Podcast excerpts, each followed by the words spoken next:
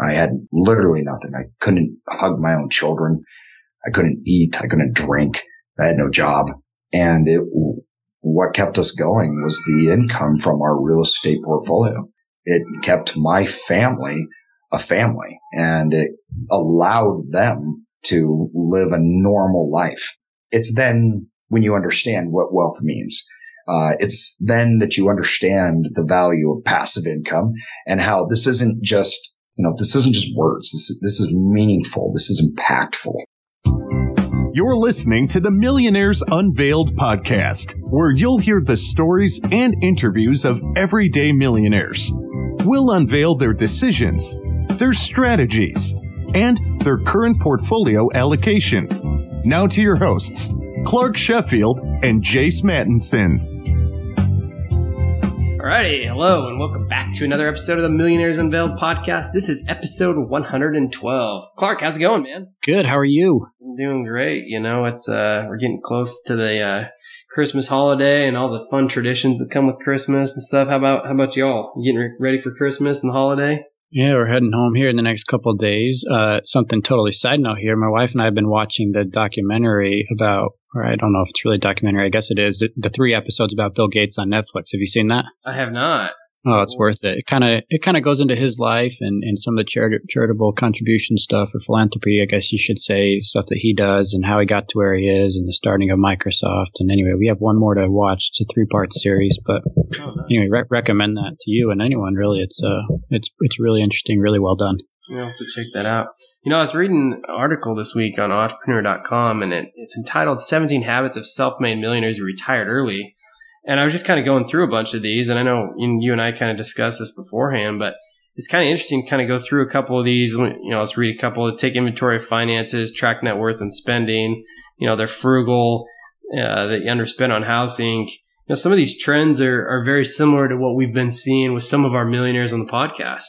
Yeah, totally. And and I think we've had what? How many have we had? A few that have retired early. I, there was one couple initially that we had early on in the show that was that that was their goal, right? They were selling everything and then traveling. And then I know we have a, another guest couple coming up that did the same, but we've had a couple that have, I, I guess, quote unquote, retired early, right? Yeah, we have, and and I think I think you're going to see more and more of it. Chris Hogan, in his new book and his his big philosophy right now is that fin- retirement's a financial number, not necessarily an age. You know, I think for the longest time we've always kind of thought of a traditional like, retirement age in this country and he's really all about the retirement number. And I think a lot of people are really taking inventory of that. Maybe, maybe for some people, it's not necessarily a net worth number, but maybe a passive income number that they can kind of live on and, and keep their expenses around that. Yeah, I'm just scrolling through this article. You just sent it. Number nine, it says after retiring, they spend even less. And, and the people they quote here are Kristy Shen and Bryce Leung, who retired at 31 and we're on the website Millennial Revolution. We'll be releasing their episode in, in a couple weeks. They said they live on thirty thousand dollars a year. That's less than the forty thousand they spent living in Toronto. So that's pretty amazing. Yeah, and I think you know after they retire, a lot of them, you know, money's not much of a motivating factor for them. I think we've seen that a lot with you know any of our millionaires that have retired or any of them that are on the verge of retirement that you know they've already got to that point and and really it's kind of about life lifestyle design for them in a lot of ways yeah, and that's something I think we should start asking people too. Something that would be interesting is saying, "Hey, what's you know what's happiness and what does wealth mean for you?" Yeah. Right? Because for some people, it, it's obviously money. You know, for some it's power, but for a lot of the people that we interview, and certainly for those that this article references of retiring early, wealth and happiness isn't going to mean just strictly money, right? It's going to be enough to be able to do what they want to do. You know, beyond that, it's it's going to be flexibility, really. Totally. You know, number 14 in the, in the, the article talks about developing hobbies and, and Justin Mc, uh, from the Root of Good blog, who came on our show when we were really, really early in the early days, you know, talks about his hobbies, like he's going on a walk and reading. And, you know, it kind of reminded me, was at dinner uh, this last week with friends and met this new couple and they were kind of sharing their goals and, and what they were kind of headed towards. And one thing they brought up was that they want to take a sailboat or any boat, I guess, but most likely going to be a sailboat and, and kind of, you know, sail the world once they kind of get there. They've got a five year plan to get there. And I just thought that was kind of interesting. I asked him how long it was going to take. And he's like, you know, I don't know, but I've got to be able to do something in retirement. I think that's a conversation that a lot of people forget sometimes. you know, I've had it with my dad. Like, you know, he's planning to golf a lot in retirement. But what what do you kind of retire to? You know, because right. a lot of right. times you've spent so much time working or doing these things, you kind of have to redesign your life a little bit when you kind of get to that point. Totally, totally. How are you going to fill your time?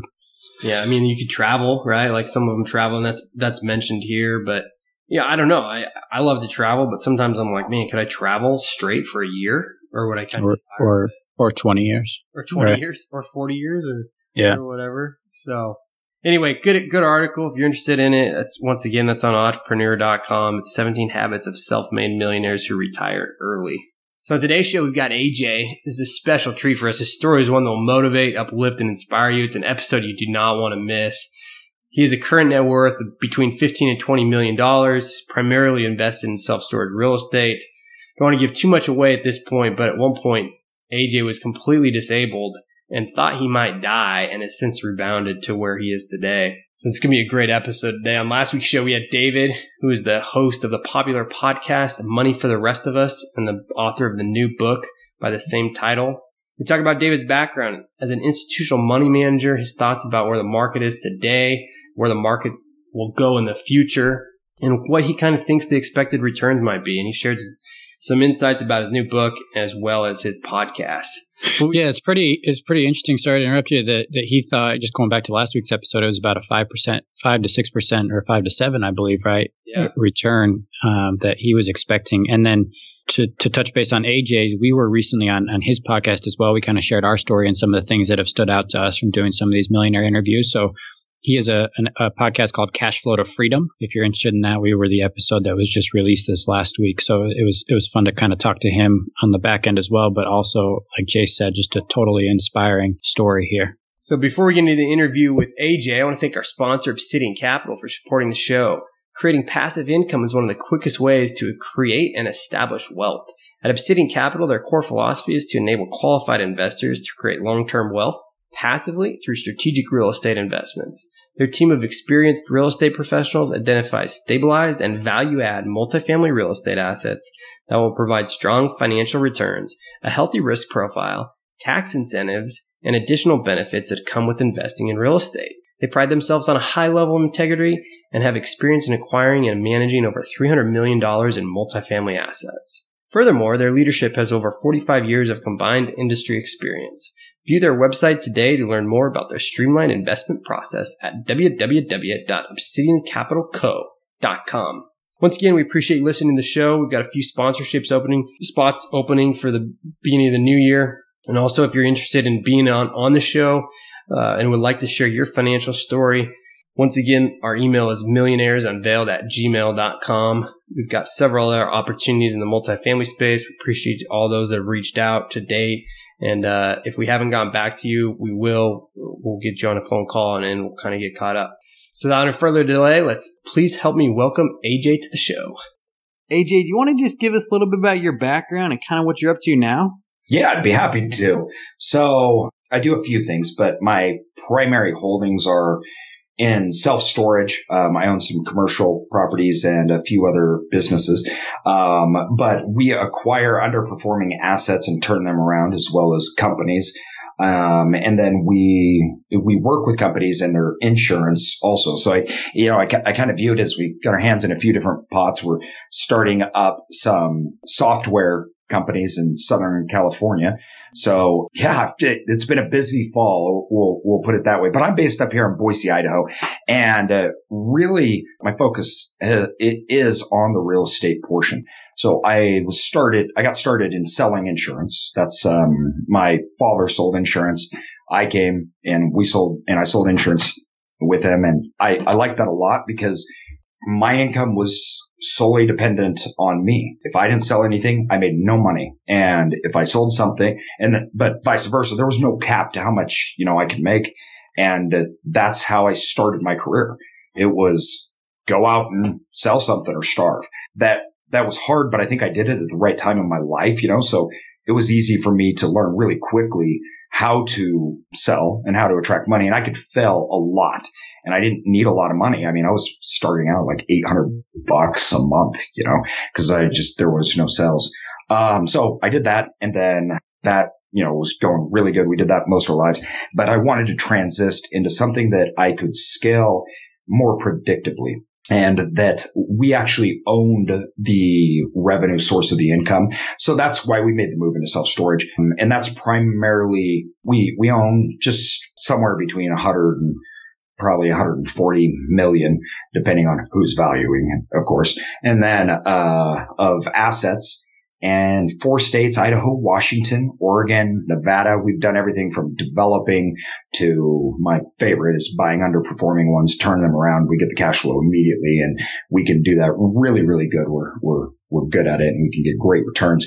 But we've also done things like buying bankrupt super Kmarts and converting them into self storage. So that's, that's kind of my focus. But my other job is my benefits brokerage firm and we work with companies all over that are going out and they're trying to either get insurance or they self fund their own insurance and we're helping them control those cash flows and those risks because you're essentially your own insurance company. So they hire us to help them understand the risk of uh, and monitoring and monitoring the insurance portion of it with their reserves and cash on hand that they hold. So we we help companies do that. And then, of course, we're buying up the online companies, they're product based companies more as a means to learn how to structure those deals. And then two, as we structure those deals, we're looking at a way to bring all those deals. When, when we're dealing with storage, we were buying basically companies, little small companies, because we treat storage facilities as businesses, turning them around. And then we put the, the ability, our holdings company that ran it, our management team were the ones that, you know, got really good at turning those so we could just keep plugging them in. We want to do that with online based businesses where we would buy those online based businesses that were underperforming because of a lack of a lot of different things. But um, most of the time, it's kind of like mom and pop real estate investors online. We can buy those up quickly and we can uh, set up an over a team that knows exactly what to do. We can onboard those turn them around, get that massive increase in cash flow, rinse, repeat. And so we we do that, and then um, we're looking right now. Our newest venture is we went in with a, a lot of large storage developers, and we're actually developing a property management software system for storage facilities that is going to be pretty pretty amazing. We did a seven million dollar raise, and it's it's really really exciting. It'll it'll launch next year, and that could be uh, an absolute home run. That's awesome. I want to get into a couple of these things and ventures that you got going on, but first, what's your net worth today? Um, right between fifteen and twenty million. And, and kind of roughly in your buckets, how do you kind of break that up? Is it kind of like a third in real estate, a third in business, and a third in other? How is that kind of broken up? No, the vast majority of it's in real estate. So my real estate holdings make up, you know, 13, yeah, 13, 14 million of it. It's where, it's where we pump all our money. Once I get money, I put it into real estate. So our other businesses we bought, we started when we sold them and we dumped that straight into real estate. And that's, that's that's the process that we will keep and continue to do. Interesting. So let's let's rewind the clock here a little bit. How did you kind of get your first deal under your belt to kind of get this snowball rolling for you?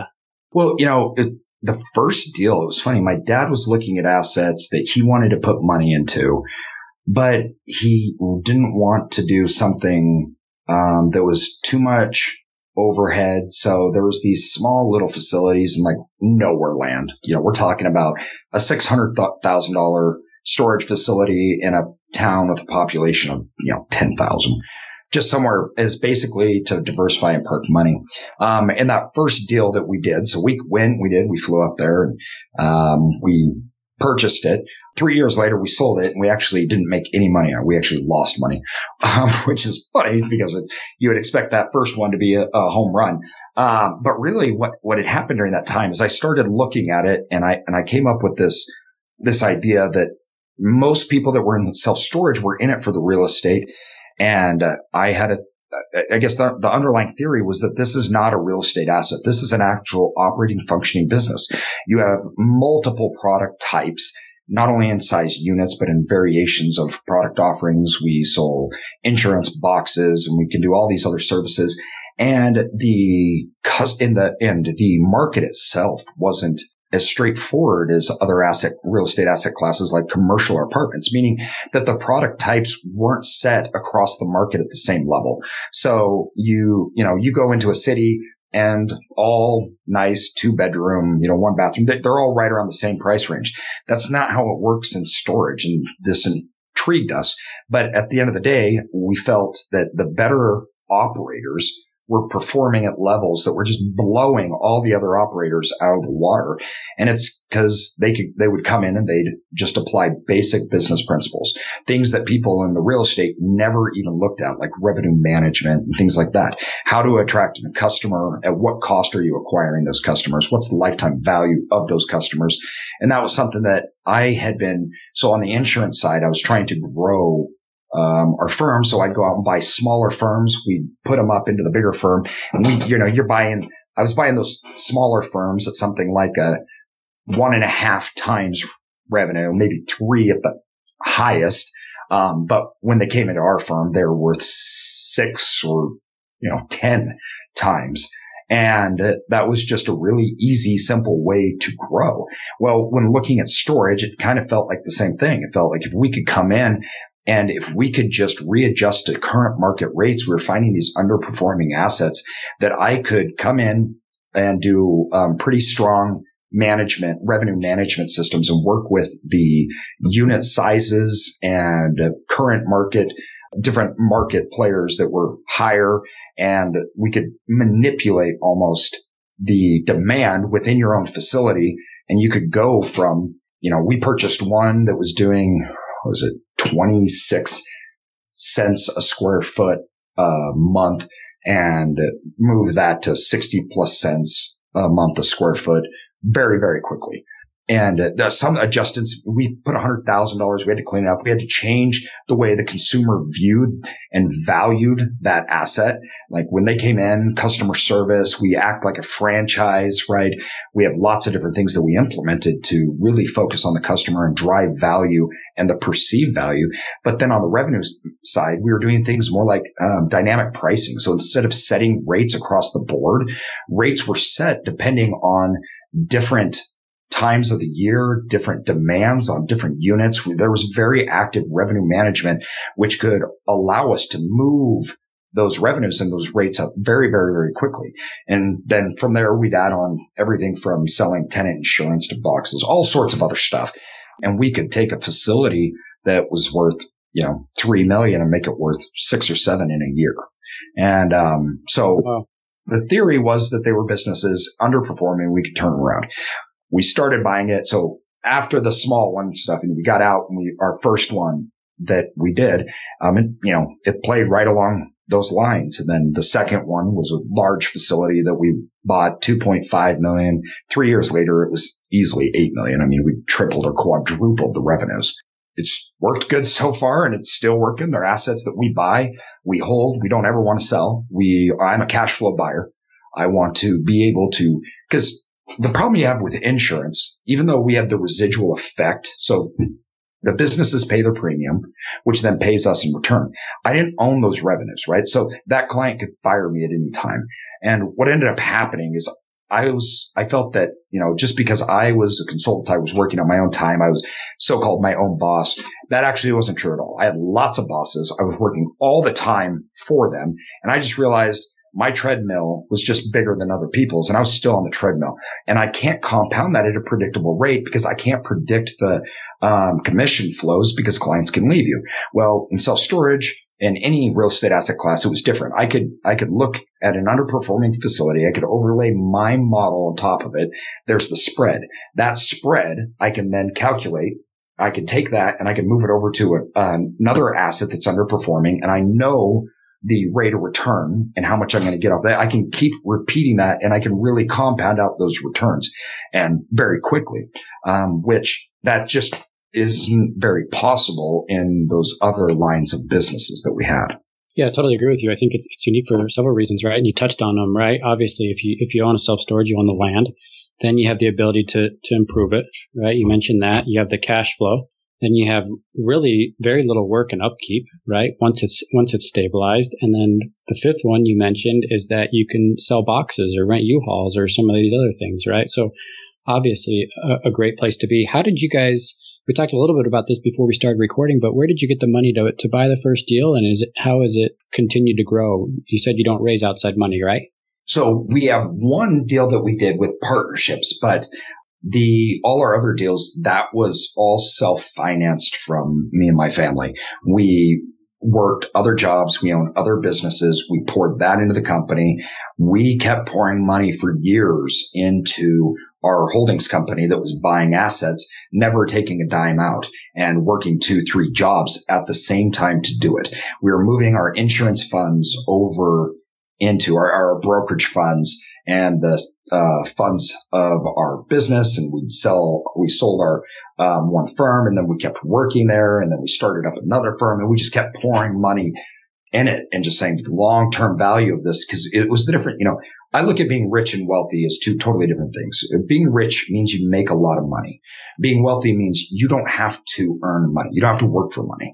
And the problem that i had was uh, i realized i was rich but I was not wealthy. I had to wake up every day to earn that dollar. So I, the transition into our new model was a transition to solve that problem. We were moving, uh, and so we limited our expenses, living expenses as much as we could, and we poured the excess cash flow into a real estate asset. But two, we, we're getting 20% cash on cash returns. We work very hard at this. And we just keep dumping money in it and letting our wealth grow. So that, that, that system of business income to real estate more of a passive income. If you do it right, it's, it's like steroids and it can just absolutely blow up. And that's why I start other businesses. We're buying other businesses for the purpose of using those funds to pour back into wealth creators and drivers. Awesome. Awesome. Good for you. I want to shift gears just a little bit I know you have uh, four kids, right? Is that right? I do. I do. I have four amazing kids.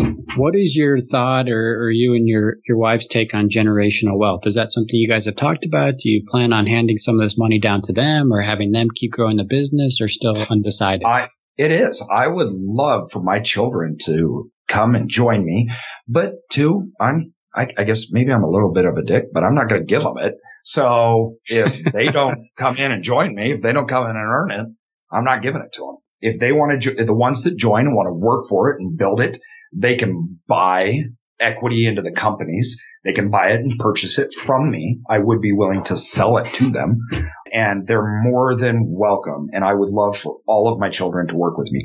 Another thing too, though, that I understand they may not have interests. I, I try to create my kids to be producers, not consumers.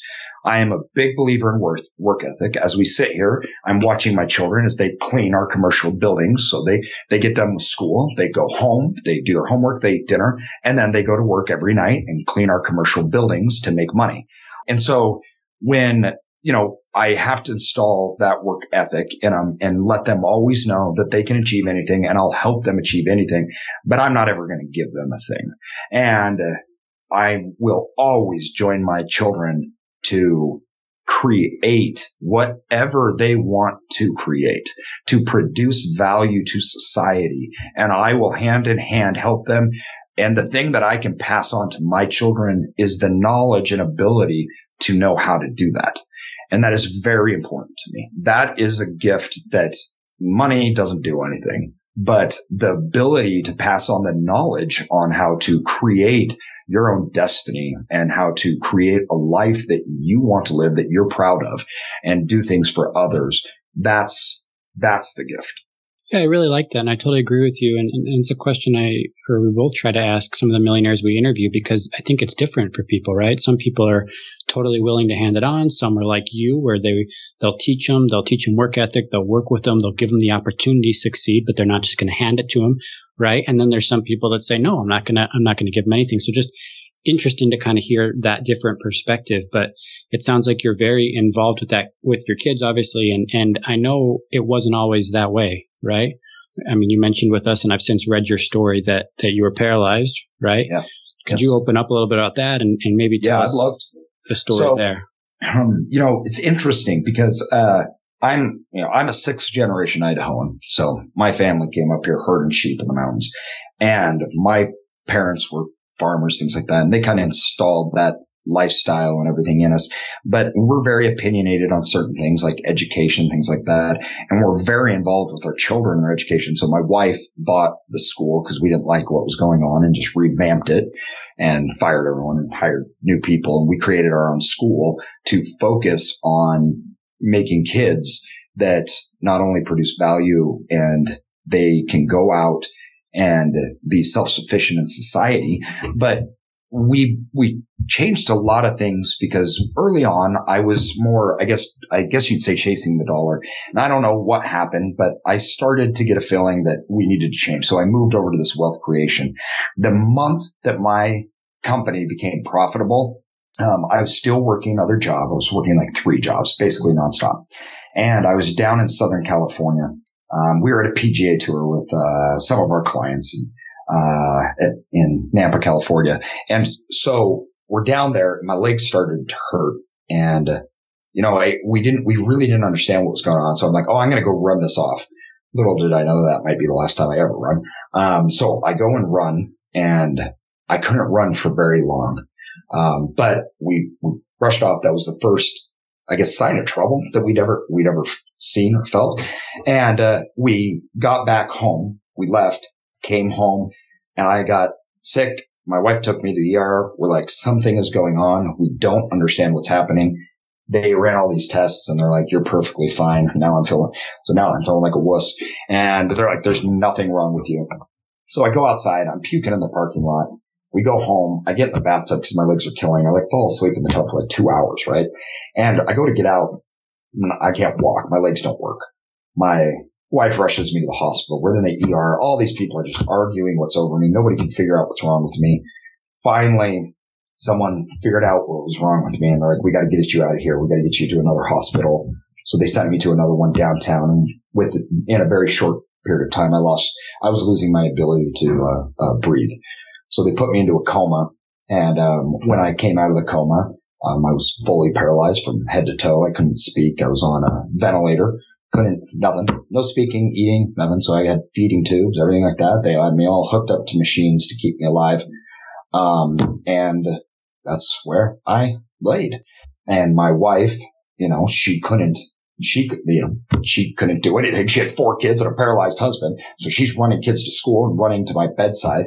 Um, I was absolutely overcome in pain, um, a pain that was unlike anything you can ever imagine.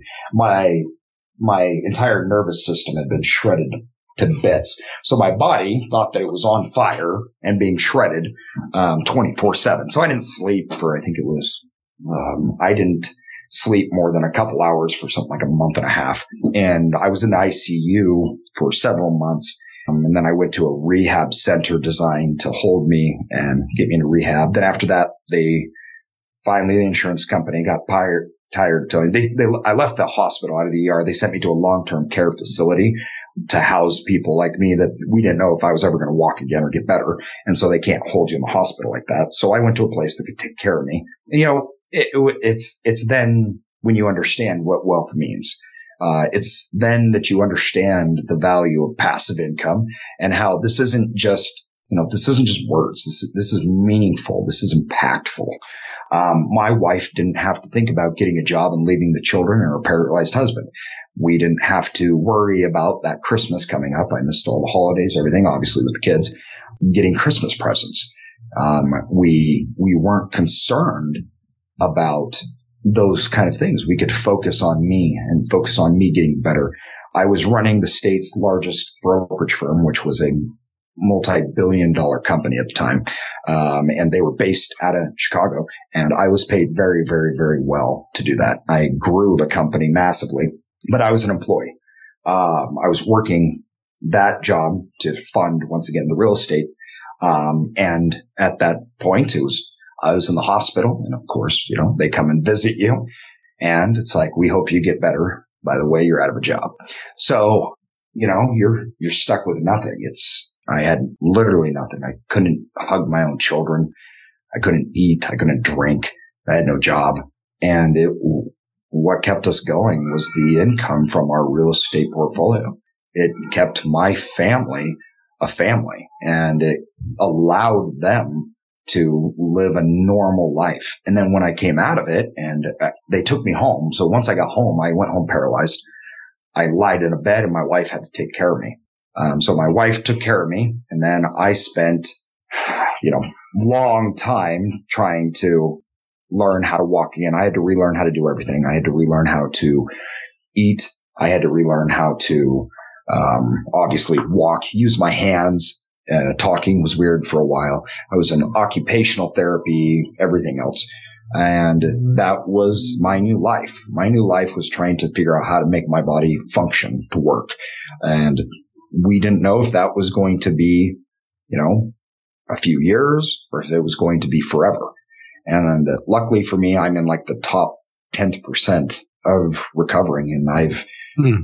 Working it like crazy. And, um, I've, I actually just got out of my leg braces about a, a couple of weeks ago. It's been over two years now and wow. I got out of my leg braces. Um, so I'm, I'm walking on my own without assistance. And that, you know, that, that was more than we thought was ever going to happen. In fact, I was in rehab about seven months ago and they just flat out told me, they're like, you're done. You're not getting any better. And they're like, you're not ever going to. And so I left rehab. I was like, well, I, I don't need that crap. I don't need to hear that. like, so I'm like, I'm done with this. So I decided just to do it on my own. And, uh, you know, it's been coming. It's slow. I've done stem cells. I, I still have lots of medication I have to take. I deal with lots of you know, side effects and fatigue. For some reason, your body doesn't enjoy being paralyzed for long periods of time. And mm I, I lost 70 pounds of muscle because all my muscle evaporated. It took me almost two complete years to begin to eat meat again because my digestive system was on fluids for so long. It didn't know how to handle it. So yeah, it's been a long a couple of years. And, uh, the day I got out of the hospital was six o'clock at night. The next morning, I had my caretakers get me ready and my wife and my dad and others took me paralyzed to work in my wheelchair and I showed up at the office. Um, I think a lot of people were not very happy about that, but I just wanted to make sure people knew that I wasn't dead and I was back and I'm, uh, I'm not stopping. So I started three companies since then being paralyzed and, um, we've grown our company even faster and yeah, we're sky's the limit. I, you know, I've been given a second chance and if you get a second chance, there's no reason not to knock it out of the park. And that's exactly what, you know, I plan on doing. Hmm. An amazing, humbling, inspiring story. I mean, what, what, what do you say to that? Right.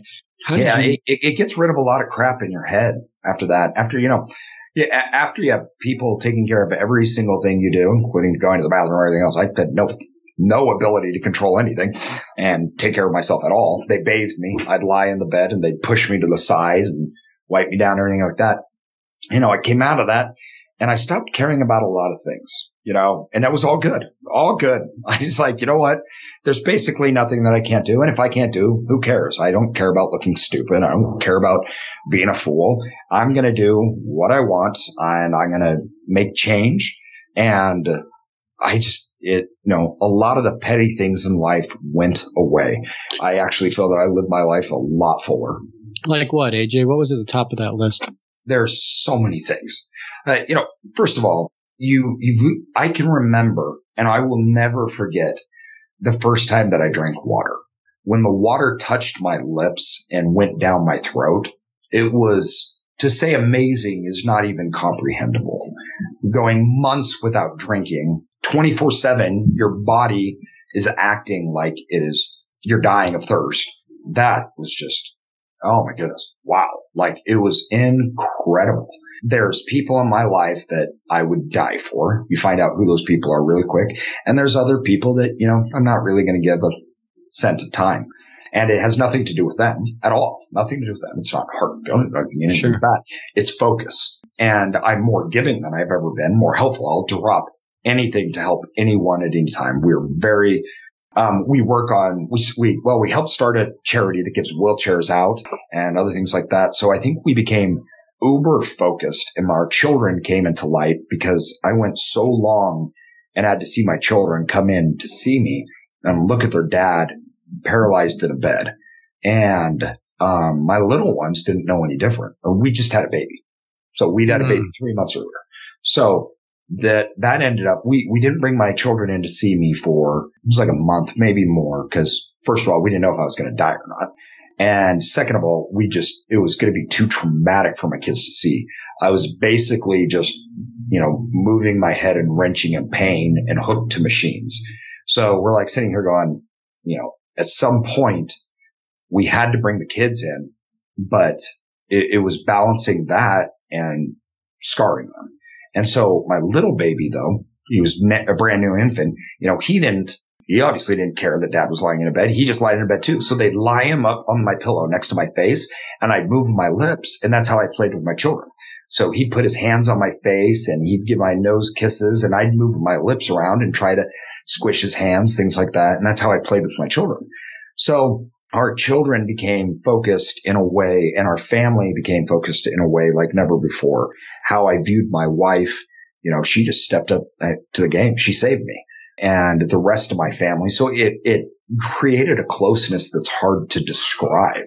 And then too, I knew I was never going to go work for anybody ever again because my time was not worth it.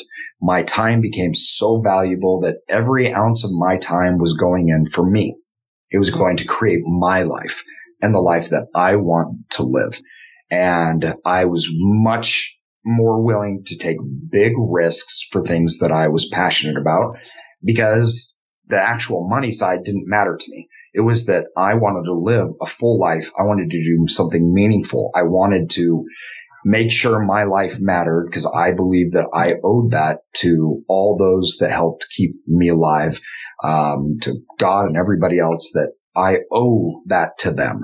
So I have no problem working nonstop and just being really focused. I, I, I don't need to go hang out with friends. You know, like, you know, all my buddies, they go to the bars or whatever on the weeknights and go hang out and goof around and watch TV. I don't do any of that. And I have no desire to do any of that. I'm with my kids, my wife, or I'm creating a future.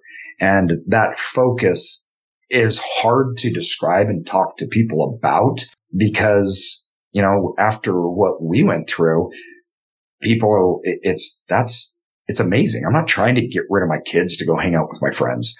I'm not trying to, you know, oh, I can't wait to not work or anything like that. I'm like, no, I love what I'm doing. I'm excited about it. I'm passionate about it and I want to do more, not less. And things that don't matter, like watching TV, things like that, I have no tolerance for it whatsoever.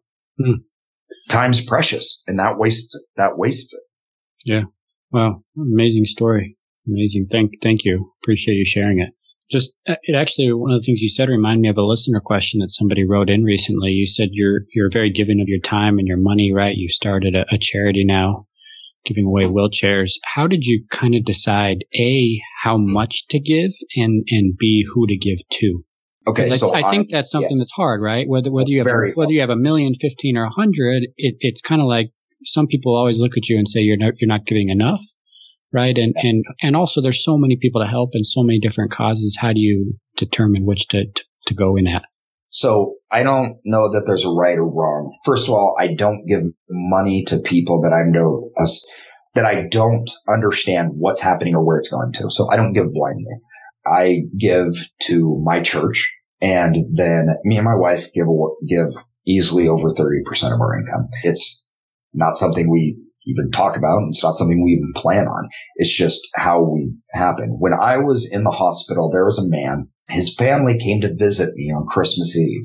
They were going around and singing and they came into my room and they were singing and he was in a wheelchair and I was in my wheelchair and I looked at him and he said, Oh, I, you know, I'm paralyzed. When I was in the hospital on Christmas Eve, I was alone and I made a promise that I would never let somebody else have to go through that and have to go be in the hospital paralyzed alone. So he came to visit me and him and his family did. I was talking with him and he said, we're trying to do something where we take wheelchairs to those that can't afford it because we understand how big of a difference it makes. And he asked me and just said, Hey, would you help us? And it was just, you know, immediate. Yes. It was, you know, the 100% of everything they do goes to other people. They don't use it to live on, nothing. every penny goes to helping someone out.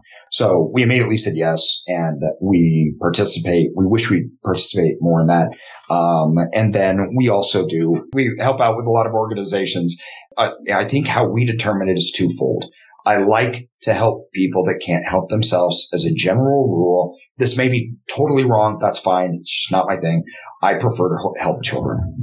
I prefer to help children to give them a chance to help themselves. Adults, um, we do like helping adults that um, do not have the means to help themselves, like they don't have a wheelchair, things like that. But generally speaking, we give to our church, we give to the Wheelchair Foundation, and then we give to organizations and that help children that we know and are a part of, and then people who we personally know and are familiar with. That's awesome. I think that's great. AJ, just kind of to wrap up here, where do you kind of go from here? Do you have a, a net worth goal? Do you have a giving goal? What are you kind of plans for the next five, ten years? Yeah, um, I don't have a giving goal. I, I do what I need to do and I, I do where it's needed and where I feel comfortable doing. I don't believe that anybody has the responsibility to give. I give because I believe I personally have a responsibility to. I prefer to give time and to help other people, but I do have a lot of uh, net worth as far as a number. So in the next, it, my five year goal is we want to get to a 500 million in assets and holding in real estate. Um, but I, I've, I broke down the passive income goal. So if I'm looking at 500 million in assets, I know that I need to, in the next five years, I need to be allocating several million into acquisitions that I can turn around and uh, uh, get my money out of within two years to reallocate that and still receive 20% cash on cash returns. And in order to do that, I'm building sideline business, uh, businesses because I need to secure those revenue flows in different assets. Um, so I want to diversify the revenue. So if there's a slowdown in real estate, I have other lines of revenue that can I can allow to me to capitalize on the slowdown. So high cash flowing business. So I, I break it down into three parts. I have scalable businesses, high cash flow bis, uh, businesses, and then basically passive passive income. So the scalable businesses are like software product sales companies that are internet based. The high cash flow businesses are like the consultative nature companies where we're dealing business to business and we're paid lump sums. I pay producers and staff to handle it. And those are usually, I was running about a 50, 60% margin and um, I can work that pretty well too. Then the real estate uh, business, we have really good margins and we have the team, everything in place to scale. So I just need products. So we're working on getting uh, more lines for acquisitions to get in because we're very, I won't do deals just to do deals. Like I need a, I need a rock star. And even though people say, oh, they never come up, I seem to buy them all the time. So I'm totally comfortable doing that. So I'm looking at scaling the business income up to around in five years. That needs to be around 10 million uh, at 500 million in assets on the passive side. That's really kind of the goal. And the reason for it, once again, is the allocation of capital to be able to compound my returns on the real estate side. I think that's awesome. You got some great goals and, and it seems like you got some great plans to execute that and, and get to that level. What what's maybe one or two pieces of, of, of advice you give to somebody, and then also maybe a habit or two that you've picked up that you think's kind of led to some of your success? Uh, man, this is so hard. That's just like it depends on the day, right? It depends on what I'm doing. I'm like, holy cow, this is so important. Uh, and then another day, it, it, it's so important. I, I, I think you need to remember people. You need to remember, you know, people, knowledge matters so much. It, everything is a people game, right? Uh, our economy is run off of transactions. It's ran off of um, perceived value and whatever we're buying. And people are what create demand. You need to leverage people. You need to leverage your time and your money to really achieve high level success.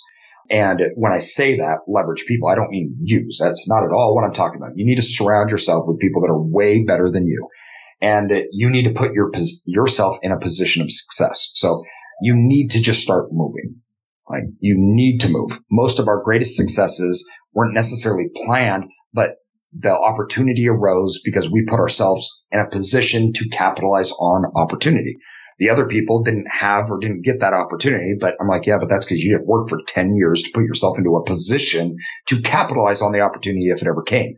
So it'll never come to you because you're not in the position to capitalize on it. And capitalizing on it, I just mean people, resources. I'm not talking funding. I'm not even talking necessarily funding. You can syndicate. You can do all these kind of things. But if you don't have the knowledge and if you don't have something to give to others as, uh, as, you know, value, you're not going to have a seat at the table. So you need to create value within yourself. And in order to do that, you have to do things. You have to learn. You have to fail. You have to move forward. We create value in the marketplace and for other people because we have a track record. Not all of it's good right? I have failed utterly, miserably, massively, catastrophically, right? Um, I learn, lick my wounds, move on. But it is that kind of experience that allows you and other people to get superior returns and superior opportunities. And that doesn't happen by sitting down. So get moving and start doing deals. Minimize your exposure, fail small, right? That's what you want to do. You want to fail small and you want to keep moving. And I, I it, there's so many directions anyone can go, but your ability to learn and to keep going and then to compound the results of what you learn that, that, that takes humility and that takes a toughness, um, that you just have to develop. You know, you're, if you're the smartest guy in the room, you're playing the wrong game and you need to realize that there is infinitely more that you don't know than you ever could. So just get rid of, get over yourself and get moving. And I think that's, I wish I would have learned that in my early twenties. Um, and get, just provide value, provide value to others. Yeah, I think that's a load of tons of great advice. Now, you, you, told us you recently started a podcast. Where can people find that podcast, and where people, can people find you and get get to know more about you and your story? So, cash flow to free. I I have a podcast called Cash Flow to Freedom, which talks about you know building businesses and and you know compounding returns and creating financial freedom. Um, then I have one that's purely for self storage and people interested in self storage. That's called self storage income. That is just purely designed to have self storage income. And the reason why I have these two podcasts, people are like, well, why are you doing this? You have so much stuff and you have a lot of things going on. Like, kind of like when I went back to, you know, this is a people game. And to give you any idea, we, we, we're looking right now and we'll probably close and, and uh, on a $20 million development deal that we're doing that somebody came to me because they heard my podcast. They came to me because they're like, we needed to find somebody that was really good in this asset class. We have this land. We want to build this. We don't know where to go. They're listening to the podcast. They go, okay, you're the guy. I was providing value to them. So they called us up and that can, that, that can make millions. So I create these podcasts to try to get out there, to try to talk to people, get this conversation going and two, to share this is important. This like financial freedom is really important. It's your life and you're trading time for money and your time should be so, so valuable. So cash flow to freedom is focused on that. And then self storage income is just on, just on self storage. Wow. Awesome. So two great podcasts. You, AJ, again, thanks for coming on the show. Net worth about 15 to 20 million. Appreciate you opening up about, about your story. Obviously very uh, humbling and inspiring. So thanks again for coming on the show tonight. Really appreciate it. Hey, thank you guys for having me on. I appreciate it. Thanks, AJ. Thanks for listening to the Millionaires Unveiled podcast with Clark Sheffield and Chase Mattinson. For more stories, investment opportunities, and information, check out our website at millionairesunveiled.com. See you next time when you'll hear from another everyday millionaire.